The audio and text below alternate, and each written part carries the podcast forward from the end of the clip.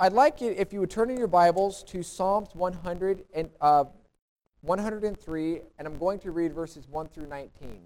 And it's, it's a passage that we've read a couple of times for scripture reading, but it's, it's, there's this list of the benefits of God. And so I'm going to read through this, and I just want you to count as best as you can how many benefits that you come up with, and then I will tell you what the right answer is. Okay, maybe not the exact right answer, it kind of depends on how you count them. But I just want to read through this, and I want to remind us of how great God really is. So, Psalms 103, verses 1 through 19. Praise the Lord, O my soul. All my inmost being, praise his holy name. Praise the Lord, O my soul, and forget not all his benefits, who forgives your sins, and he heals your diseases, who redeems your life from the pit, and crowns you with love and compassion who satisfies your desires with good things so that your youth is renewed like the eagles. Verse 6 says, The Lord works righteousness and justice for all the oppressed. He made known his way to Moses, his deed to the people of Israel. The Lord is compassionate and gracious, slow to anger, abounding in love. He will not always accuse, nor will he harbor his anger forever. He does not treat us as our sins deserve, or repay us according to our iniquities.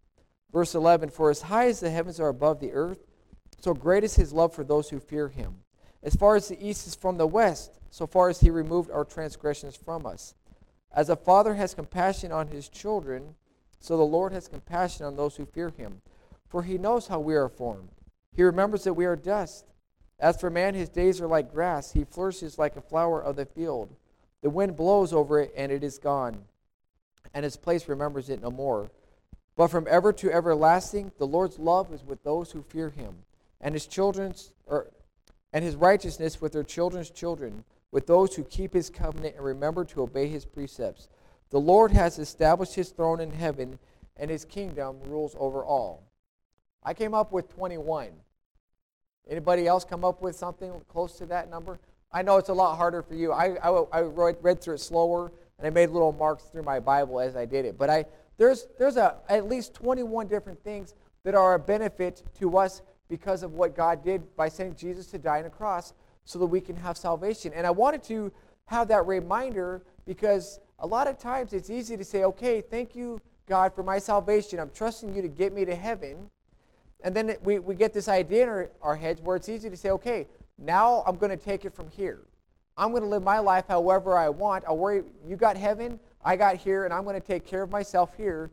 And it's easy to forget how great God is and how much we should be willing to give God a chance. God has something He wants to do in your life that He's probably not going to do in my life, in my life that He's not going to do in your life, but I want you to give Him the chance to do what He wants you to do. Uh, there's a five letter word that makes it really hard for us to uh, trust God. This five letter word is called worry. W O R R Y, that keeps us from wanting to give God the chance. So let's just say, okay, I want to give God the chance to do whatever He wants in my life. I have this worry. What do I do about that? Because I know it's hard to trust God uh, at times to do what He wants to do in my life. And we're going to look at some of those reasons uh, of what that might possibly be. Well, in this passage in Luke chapter 12, verses uh, 22 to 34, we come up with the two things that we need to do with the worry that we have. The first is that we need to give our worries to God. We all have worries, and this actually works for every part of your life. If you have worries about my future, if I have worries about my kids, if I have worries about my health, if I have worry about my finances, this applies to that as well. Is to if you have those worries, give them to God. And we're going to see ultimately what can you do with your worries if you decide not to give them to God. What can you do about what you're worrying about? But we're not quite there yet. So Luke chapter 12 verses 22 to 26. Then Jesus said to his disciples, Therefore I tell you, do not worry about your life, what you will eat, or about your body, what you will wear. Life is more than food, and the body more than clothes. Consider the ravens. They do not sow or reap, they have no storeroom or barn, yet God feeds them. And how much more valuable are you than the birds? Who of you by worrying can add a single hour to his life? Since you cannot do this very little thing, why do you worry about the rest? So the people of that day, they had a lot to worry about. And Jesus picks two things that would be a very big importance to these people. He picks their food and he picks their clothing. He could have picked their houses. He could have picked their occupation, but the, the two necessities that they need every day are what they're going to eat and what they're going to wear.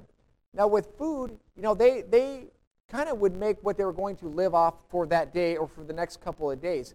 When they ran home, after, after they went to the synagogue, they didn't go home and say, I'm going to go to the Plevna bar for lunch. I'm going to go to Baker and go get some Heiser bar pizza. They didn't do anything like that. They couldn't go to the grocery store because they didn't have those things. They would go home, they'd have to make their bread and say, okay, this is what I'm going to eat. And if they didn't have anything, they were kind of up a creek without a paddle. They really didn't have uh, any way to take care of themselves. When they worked their jobs every day, they, they kind of worked on a day to day basis. I, I work today, I get paid today so that I can eat today. There's no, they had no deep freeze. They had no fridges full of food. Like you go to my house right now, I have food, even enough for Spencer and Jasper. I have food in there, and it's like, it's really easy. We got food in our crock pot cooking right now so that when we get home, we have something to eat. They did not have that kind of situation. But Jesus says, you know what? I know that you worry about food. I know that's really important. You need three meals a day if possible. You need to keep your, your tank full if you're going to keep running. But he says, I want you to consider something. Verse 24 says, Consider the ravens. They do not sow or reap, they have no storeroom or barn, yet God feeds them. And how much more valuable are you than the birds?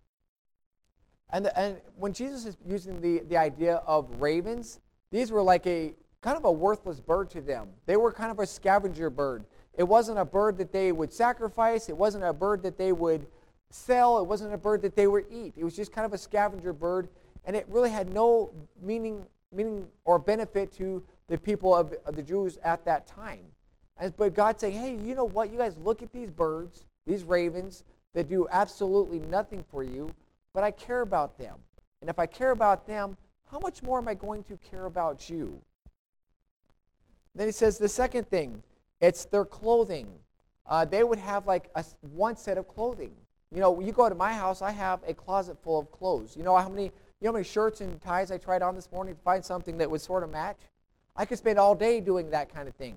They did not have that. They didn't have their winter wardrobe and their summer wardrobe and their spring and their fall and all these. They had like, okay, this is my one set of clothing that I'm going to wear. And so it was a big concern. If this wears out, I need something else. But he says, I want you to consider something. He says, consider, verse 27, consider how their lilies grow. And they're pretty. He says, they do not labor or spin. Yet I tell you, not even Solomon in all his splendor was dressed like one of these. If that is how the, if God clothes the grass of the field which is here today, and tomorrow is thrown into the fire, how much more will he clothe you of you of, oh you of little faith? They had beautiful flowers and they had grassy fields. And he, a lot of that stuff was used for fire, you know, because around that area they didn't have acres and acres of green forest trees that they could cut down and chop up and, and stick into a fireplace. They, they would have to use sticks and they would have to use the grass and the flowers. They probably liked the beauty of them, but they, they needed something if they're going to cook their bread. And so they would take those things and they would keep throwing these things in the fire to keep it hot enough to cook the, the meal that they were going to cook. And he says, You think about Solomon. He's the richest man who ever lived in the history of the world. The richest people probably wear the best clothes. I found out yesterday that Prince somebody got married. Anybody ever watched that? And, and there's a new princess. I don't know the names of these people. But do you know what they were wearing? I bet it was they were dressed to the hilt. They wore the best that money could buy. Solomon, he wore the best that money could buy. And Jesus would say, you know, Prince, whoever you are, and your wife, uh, you guys don't even compare with those flowers that are just going to be thrown into the fire and never be thought of again. It's like, good, there's more. Keep shoving it in there because I want it hot enough to cook the bread that I'm going to eat. And it wasn't it wasn't a big deal. I mean, it was it was kind of a big deal for them for the food that they ate and the things that they're going to wear. Last week, or not last week, let me take that back. About three weeks ago, because last week was Mother's Day, and then the week before that was Awana Sunday. The week before that, we talked about the parable of the rich man who said, uh, I, I just had this abundant crop. I have all these, I have all this grain. I don't know what to do with it. I'm going to tear down my bigger barns or my smaller barns. I'm going to build bigger ones, and I'm going to take life easy uh, sit back and relax for years to come because I have a, way more than I need. And Jesus said, Tonight, you fool, your life is going to be demanded of you because you were not rich towards God and you were only rich toward yourself. Then who's going to get what you have left over, that you have left? That guy wasn't even going to get to enjoy. But here you have the opposite end of the spectrum, and Jesus is telling these guys, don't worry about what you're going to eat and what you're going to drink uh, or, or what you're going to wear. And that's a major thing because they did not have the resources that this rich man had. They didn't even have the resources that we have today, so that this what I'm going to eat and what I'm going to wear were very big concerns that they have. They had worries that they were facing every day. And it was okay to care about their food. It was okay to care about what they wore. But the problem came when they said, I'm so focused on what I'm going to eat, what am I going to wear, that they had no time to do what God was asking them to do. And so this is where we're going to be hitting at today is where what's in our life that we are so concerned about, what my hobbies are, what am I eating, what am I wearing, that's keeping me from doing what God has asked me to do. Our, our worries in life are a lot different. I, I want to, you to imagine uh, you're laying in bed tonight, you're about to fall asleep, or even last night, if you if you like to think about that instead, since you actually did go to sleep last night, and you're you're about to fall asleep, and all of a sudden you get this thought in your head that says, "Hey, Leslie, hey Sharon, hey Nicole, I I, I want you to do this, a specific thing," and you're thinking. Uh, I'm not sure I, I want to do that. Um, I'm, I'm, I've never done it before. I'm scared of what it's going to cost me. I'm not sure I want to do this. Maybe here's some examples that I come up with. Maybe, uh, but the thing is, you know this is God that's giving you this idea. You wish you would have fell asleep five minutes sooner, but you know this is God telling you to do this. Maybe He's telling you to go on a mission trip, short term or long term, but you really feel like God's pounding in your head, you got to go on a mission trip. Uh, maybe God's telling you to go teach a Sunday school class. Give a Sunday school teacher a break and to take it over for a while.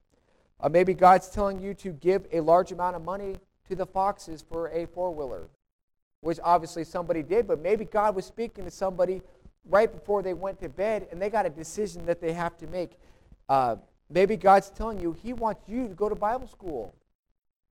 Now, while you're laying there, what's your immediate response when, you, when you're laying there? Anybody's immediate response to say, Yes, God, I'll go. I'm here. Send me. Yes, I'm going to do it. Anybody thinking that? Uh, what kind of fears, what kind of worries come into your mind when you're facing those things? What kind of excuses are going to creep into your mind? Where if you have to, you, you have a large amount of finances, but you think, I worked hard for these finances. I don't want to give them to some missionary. I don't want to give it to some foreign mission field or, or even to some needy person down the street. I worked hard for these things. God, I don't want to give that stuff away. Uh, maybe you have a career that you love you've worked hard for, you went to school for, and you, you want to retire from there. Does that creep into your mind? You think, I don't want to go to, to the mission field. I don't want to give up and go to the Bible school uh, because, I, because I'm, I'm content where I'm at. Maybe you think, my friends and my family, they're not going to understand. If I go move to Alaska or Uganda, or if I quit my job or I uproot my family and we go to some place where there's a Bible school, they're going to think I'm crazy. Maybe that's going to creep into your mind, or maybe think, I have my own plans, God, and I'm pretty sure that if I say yes to doing what you want me to do, I was discussing this in Sunday school, I'm going to marry somebody that's really ugly. God's going to put me in Africa where there's hot and there's no uh, there's no running water and there's no electricity. If I say yes, if I give God the chance to do what He wants with my life, it's going to stink, right? That's that's what comes into our mind. God doesn't know. And if if you have those concerns, you know, like uh, people are going to look at me funny or my they're not going to accept it or I have my finances and I, I'm, I kind of like my job and so I'm not going to do it. If that's your thought, I want to tell you something. That's okay. It's okay to say, you know what, I don't want to go because I it's it's too scary. There's too much unknown. I don't want to give because I worked hard for that. It is okay to say no if you're going by the world standards because the world says no. All they got is here to live for. But if you're going to go by what God thinks, you better say yes because remember at the start of this, before I fell asleep, the thought that came to my head, you know is from God. you can't say no because God's got something for you to do. But are you got the courage? Do you have the guts to give God the chance to do what He wants you to do in life? And believe me, I know it's hard to say yes to God because when we went to when I went to Bible school and, and when I was trying to work and it's like I want to be a pastor and it's like where am I going to end up? You know, is anybody even going to say yes? What am I going to have to give up to go? And so I know this is scary. Um, I did come up with three reasons why it's hard to give God a chance. Uh, number one is because I know that just because I say yes to God and going to Timbuktu or to Bible school or, or teaching the Sunday school class or giving this large amount of money doesn't mean that I'm not that everything's going to be peachy keen. It doesn't mean that everything's going to be great. I still I might be walking into a uh, hornet's nest by saying yes to God. I might lose everything if I go and say yes to God. Just because I say yes to God does not mean everything's going to work out. So that's a really big concern. Like, really, well, I don't know if I want to say yes. Another thing is that God's going to do what He thinks is best, not necessarily what I think is best. You know, uh, my the dream situation that you might be living in, or what you see, what my future looks like. God might have something completely different, and they're they're like a black and white. They're completely different, and you think, I don't think God's got the same thing in mind as what I have in mind. And the third thing is when you go and you, you say yes to doing what God wants, you have this fear of, I might not even understand what good comes out of it. We were talking in Sunday school about the evil that happens in life sometimes. And like we don't even always get to know what's the reason for these things happening. If I did, like the plumbing, I spent two days with Pastor Joe. We called the plumber. Please come and make this plumbing work out. He never called back, so Pastor Joe came over and saved my life. But we, we spent hours upon hours, trip after trip to Baker to figure this out. And I'm thinking, wait a second, I'm the pastor here. I'm doing this for free. I'm trying to help you, God. Why are you not helping me? And it's like the good that I could think that came out of this is why I learned how to have plumbing. I learned some plumbing. So if you have plumbing issues, I know to call Pastor Joe. Um, I, I save money because I'm a lot cheaper than a plumber. I mean, hopefully it lasts. But, you know, it's like I don't know what's the purpose. I, you, you try hard, but God's got his different goal in mind that you may not even know what it is. And when you think about those things, it's really hard to say, okay, God, I'm going to give you the chance because I'm afraid God's going to let me down. I'm afraid he's going to put me someplace miserable, that I'm going to face trials and persecutions, that I'm going to get above everything and I'm going to get nothing in return. That's what I'm afraid of if I say, okay, God, I'm going to give you the chance to do what you want in my life. So if you, if you say, you know what, I am bent on not giving God a chance, I am going to deal with it on my own, I got some benefits of worrying. Okay, I actually came up with some benefits of worrying. Before I get there, I want to tell you what Jesus has to say about this, which is probably better. Um, but verse 25, it says, Who of you by worrying can add a single hour to his life? Who of you by worrying can add a single hour to your life? Since you cannot do this very little thing to just extend your life, it's simple. It's a piece of cake for Jesus. Why do you worry about the rest? What, is, what does worry benefit you? Nothing. It doesn't add anything. But here's what it does do for you it causes baldness, it causes ulcers, it causes headaches, it causes stress and your muscles to ache. And I know this from firsthand, except for the ulcer part, I don't know.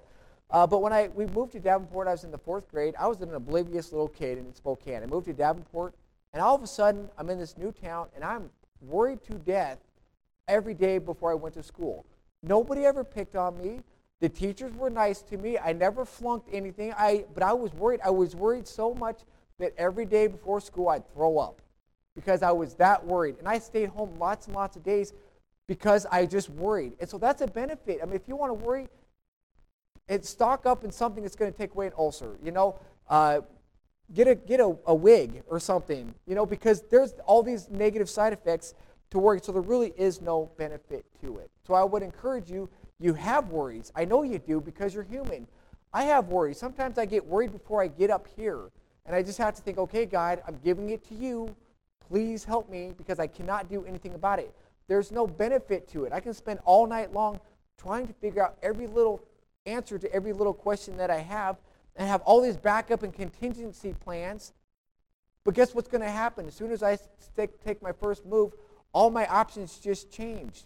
If I try to figure out every little step of where God's going to get me, because if you say, yes, I'm going to go to Bible school, and from there I think I'm going to go to this church or go to this mission field or go to this college or whatever uh, to do ministry, there's going to be something different. And you're not going to know, where's my, I can worry about my apartment. I'm going to worry if there's enough money.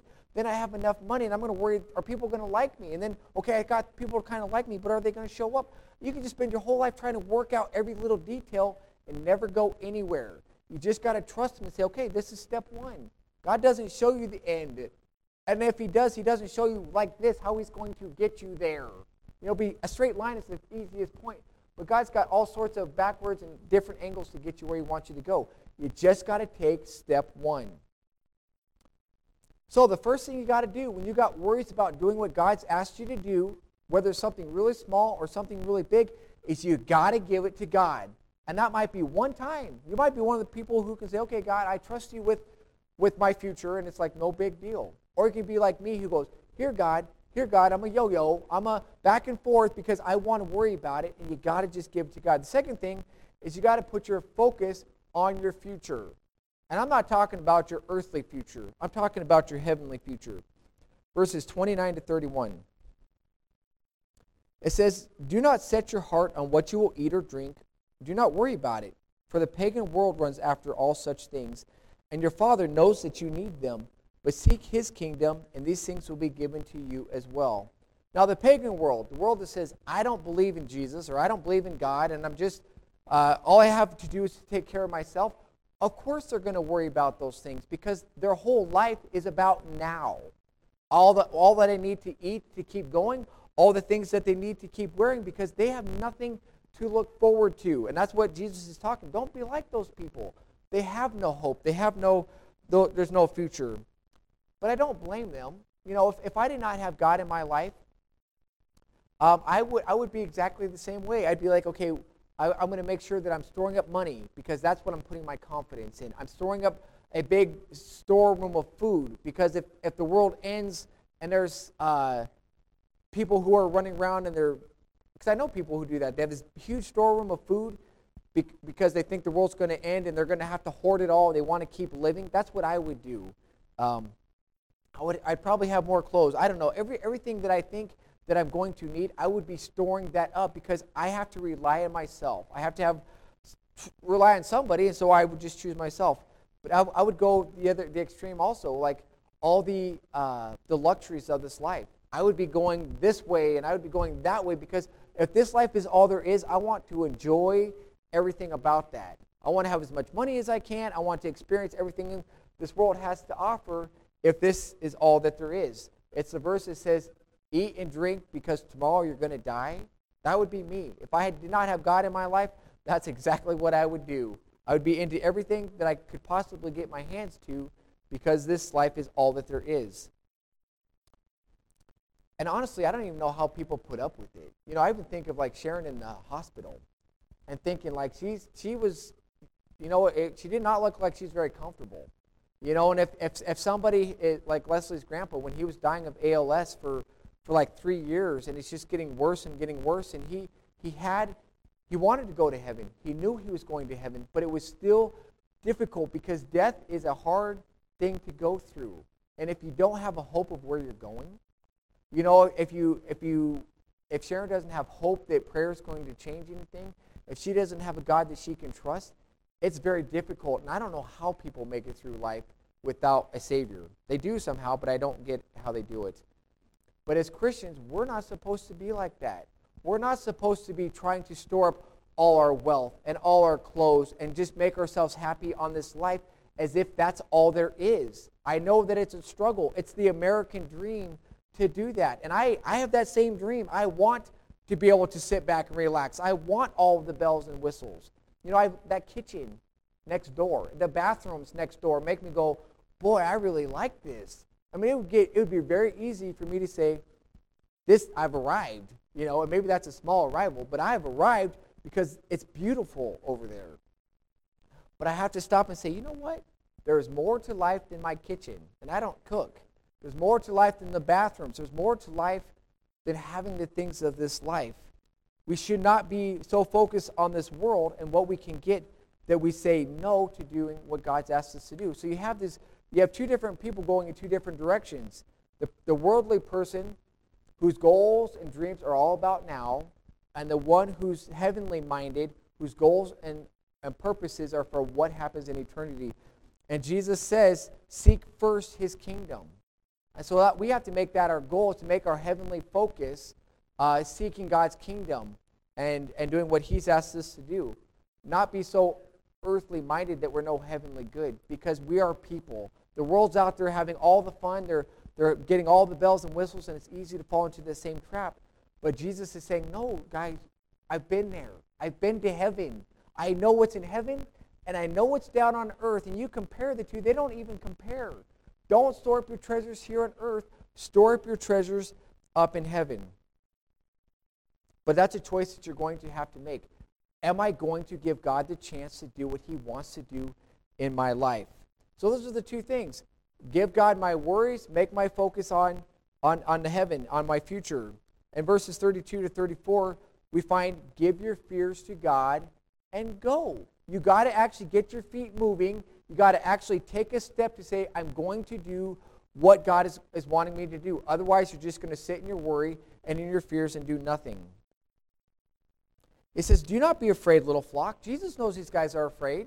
He knows that this is a scary thing. He's asking them to do something that is very difficult. He says, uh, Do not be afraid, little flock, for your Father has been pleased to give you the kingdom. Sell your possessions and give to the poor. Provide purses for yourself that will not wear out, a treasure in heaven that will not be exhausted, where no thief comes in and where no moth destroys. For where your treasure is, your heart will be also. This is where the rubber meets the road. I know God's asking me to do something. He's asking these people to sell their possessions and give to the poor. God's asking something of you. And there's a point where you have to say, okay, yes, I'm going to do that, and you have to go. Yes, I'm going to go on this mission trip. I don't know how I'm going to get the funds to do this. I don't know how where I'm going to go, but I just feel like God wants me to go, so I'm going to tell God, yes, I'm going to give him the chance. That your heavenly Father knows what you need before you ask him. He says he's going to provide for you what you need if you're willing to go, if you're willing to give him the chance.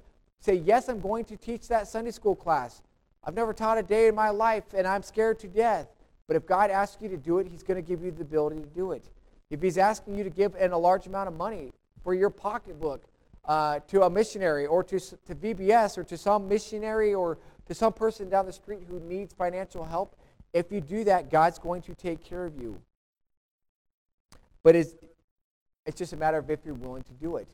And, and as far as like storing up possessions, it's totally fine to store up possessions. You're, you're supposed to do that. You're just supposed to put them in the right location.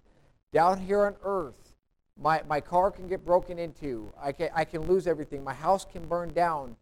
My, my, the thieves can break in and they can rob me and they can steal. I don't lock my doors usually. I don't have a gun. I'm not going to really stop anybody. They're going to come in and take it all. Whatever they find that they actually want, they're going to take it. Uh, but that's all my earthly stuff. That stuff is going to be destroyed. It doesn't go with me when I die. He says, store up your possessions. Go for it. Knock yourselves out but store them up in the right location. And it is the sacrifice that we're called to make. I mean, it's your choice, it's your option. You, it, I can't make it for you, you can't make it for each other. God's asking something of you. It's up to you whether or not you're going to do it, if you're, whether or not you're going to say yes. But there's a point where you have to say, the rubber just met the road, and I'm going to go. I only know the very first step that I took. What's next? I don't know. Okay, God pointed, gave me step number two. What's step number three? Oh, this is step number three. You know, and this is step number four. You don't know where it's going to lead. And it's not going to be easy. There's going to be trials, there's going to be persecutions, but it's going to be worth it. Down here on earth, it's going to be difficult because we don't know where God's going to take us. We don't know how it's going to turn out. Life is not going to be perfect just because you say yes to God. But I, I'm reminded of, again, Psalms 103 of those that huge list of the benefits of God. We have salvation, you know, and we we we have the hope of eternal life. But it says he, he doesn't remember our sins as far as the east is from the west. As a father has compassion on his children, so he has compassion on us. And there's just numerous things. And it's like God has already proved how much he loves you, how much he is willing to do for you. He sustains our life, he gives us the air that we breathe, that we take that for granted. I do because there's always another breath. But he's done so much for us, and he promises that he will take care of us. So I just want to challenge you. If you've never given God the chance to do what he's asking or, or what he's wanting to do in your life, it's to give him the chance. Don't worry what, about what your family thinks or what your friends think or what your bosses think. Don't worry about what it's going to cost you here on earth, financially or uh, all your possessions. Just say, Yes, God, I'm going to give you the chance. Be gentle on me, but I'm going to give you the chance to do what you want in my life. And you'll be storing up treasures up in heaven. Your earthly treasures down here will be destroyed, but your earthly treasure, your heavenly treasures up in heaven are going to last forever. You're storing up treasures one place or another, and I would encourage you to store them up there. Let's pray. Dear God, I thank you for this passage. God, this is a very difficult passage because it's talking about us saying no to what we want and saying yes to letting you do what you want in our lives, God. For some, it's difficult to give up money. For some, it's difficult to give up time. For some, it's difficult to give up a career uh, or a housing location or uh, God, there's just so many things that it feels like it's a huge sacrifice to us. God, and we have worries, God, of how are you going to take care of us? How are you going to provide if we say yes to you? God, we know that you are giving us salvation, and we're trusting you for that, God, but it, please help us to say, I'm going to trust you to do what you want in our lives down here on earth, God. I thank you that you're willing to give us treasures up in heaven if we're willing to, to do it. But God, we need that we need the little kick in the, the backside. We need the little help, the nudge to go in that direction that you want us to go. So I pray for your help to do that. In Jesus' name, amen. Um, I'd like it if you